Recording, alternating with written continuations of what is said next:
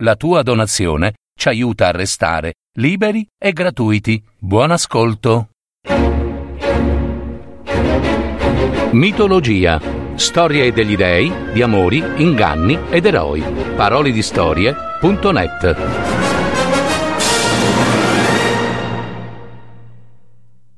Teseo e Arianna. C'era una volta un re di nome Minosse che regnava sull'isola di Creta. Il re aveva un figlio di nome Androgeo e una figlia di nome Arianna. Androgeo era un ragazzo forte e bellissimo, per il quale il padre stravedeva. Già a quel tempo, ogni quattro giorni, si svolgevano i giochi olimpici. Migliaia di giovani da tutta la Grecia raggiungevano la città di Olimpia per competere nelle gare che duravano per giorni e giorni.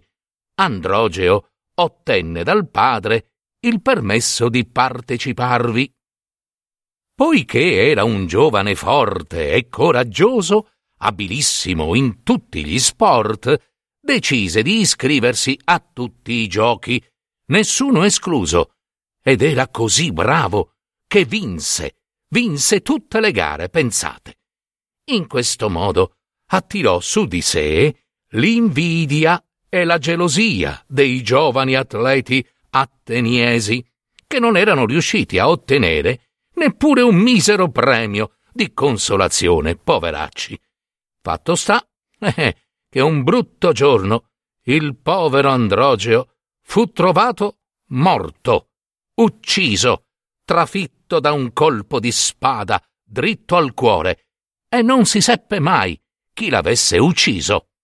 Potete immaginarvi la disperazione del padre, di Minosse, quando il suo amatissimo figlio fu riportato morto a Creta, dopo averlo sepolto con tutti gli onori e dopo averlo pianto e pianto con tutte le lacrime, il re si chiuse sempre di più nel suo dolore.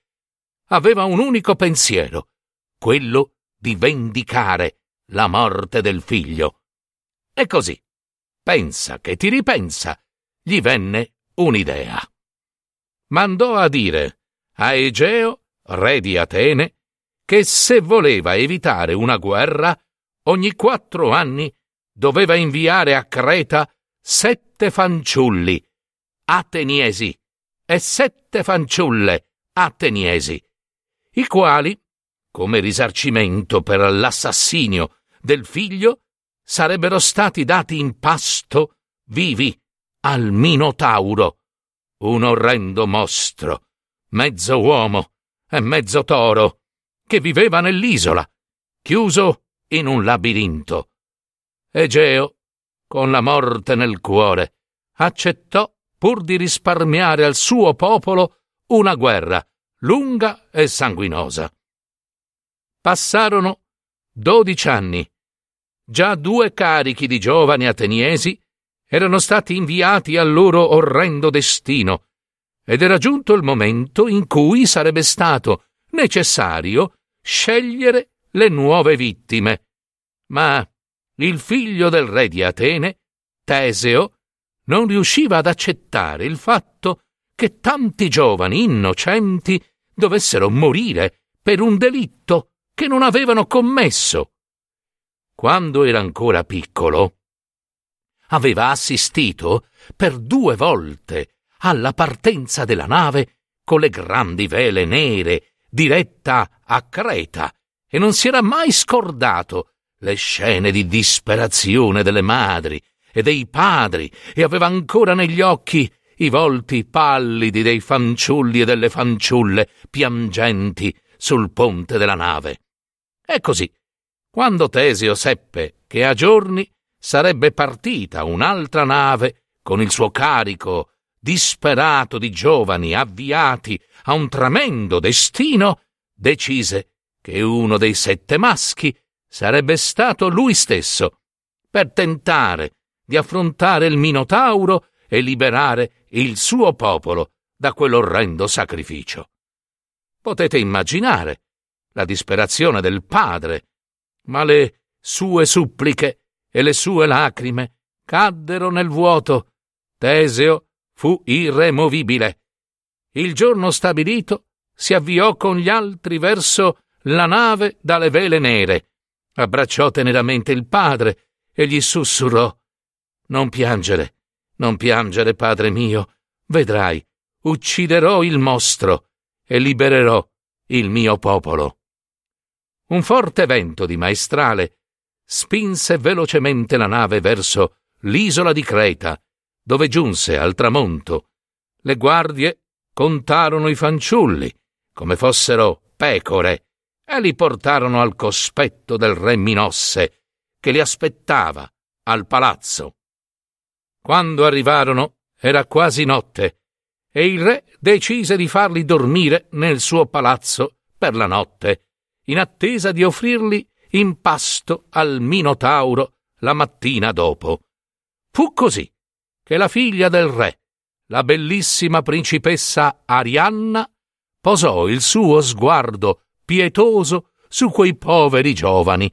Ma non appena i suoi occhi incontrarono quelli di Teseo, affascinata dalla sua straordinaria bellezza e dal suo aspetto fiero, si innamorò immediatamente di lui e decise di salvarlo ad ogni costo.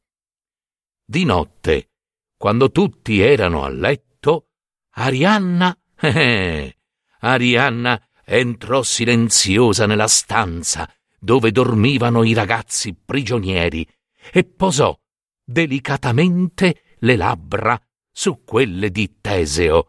Il giovane eh, si svegliò e alla luce della luna gli apparve il volto della fanciulla, il più bello che avesse mai visto, come in sogno. Guidato dalla morbida mano di Arianna, si lasciò condurre nel grande giardino profumato che circondava il palazzo. Allora Arianna lo supplicò di fuggire. A nessuno, nessuno mai è riuscito a vincere il Minotauro. È un mostro feroce e assetato di sangue. E anche se per caso riuscirai ad ucciderlo, come farai a ritrovare la strada per uscire dal labirinto? Girerai a vuoto per giorni e giorni e alla fine alla fine morirai, amore mio, di fame e di stenti. Fu tutto inutile. Teseo non si mosse neppure per un istante dalla sua decisione. I due giovani passarono la notte abbracciati. Ogni tanto Teseo si appisolava tra le bianche braccia di Arianna, stordito dall'amore e dal profumo dei fiori, ma la fanciulla era sveglia e preoccupata andava escogitando un modo per aiutarlo e non lo trovava, ma finalmente sul vicino dell'alba le venne un'idea. Corse nelle stanze e tornò tenendo in mano un gomitolo di filo di seta. Lo porse a Teseo e gli spiegò il suo piano. Il sole era alto all'orizzonte quando Teseo e i suoi compagni giunsero all'ingresso del labirinto. Le guardie li spinsero con brutalità all'interno e li abbandonarono alla loro sorte. Teseo, tenendo ben stretto il gomitolo di seta, non si perse d'animo. Si mise a capo della fila e disse ai giovani Non abbiate paura. Smettete di piangere e seguitemi. Mille mille erano i sentieri che formavano quel maledetto labirinto, delimitati da alte siepi che nascondevano la luce del sole. Ma Teseo avanzava impavido e intanto svolgeva il gomitolo che gli aveva dato Arianna. Piano piano, in silenzio assoluto, i giovani si avvicinarono sempre più al centro del labirinto. Ad un tratto sentirono un rombo sordo, un rumore di tuono lontano, di sassi rotolanti. Era il mostro, addormentato, che russava, russava. Teseo capì che era giunto il momento tanto atteso e con un cenno della mano fermò i suoi compagni e da solo, da solo, si avviò verso il Minotauro addormentato. Afferrò un palo appuntito che si trovava lì vicino e con un solo colpo, zac, uccise il mostro. Un grido di gioia si levò dal gruppo dei fanciulli che si abbracciarono e poi ripresero la via del ritorno. Ma come fare per ritornare? I fanciulli seguivano Teseo, che proseguiva con passo sicuro invece, rotolando su se stesso il filo di seta. Più grosso diventava il gomitolo, più il giovane vedeva avvicinarsi la salvezza.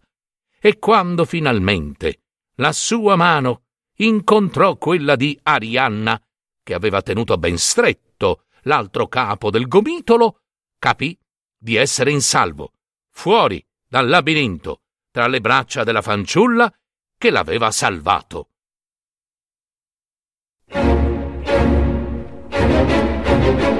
Avete ascoltato Mitologia, storie degli dei, di amori, inganni ed eroi. Adattamento e messa in voce di Gaetano Marino. www.parolidistorie.net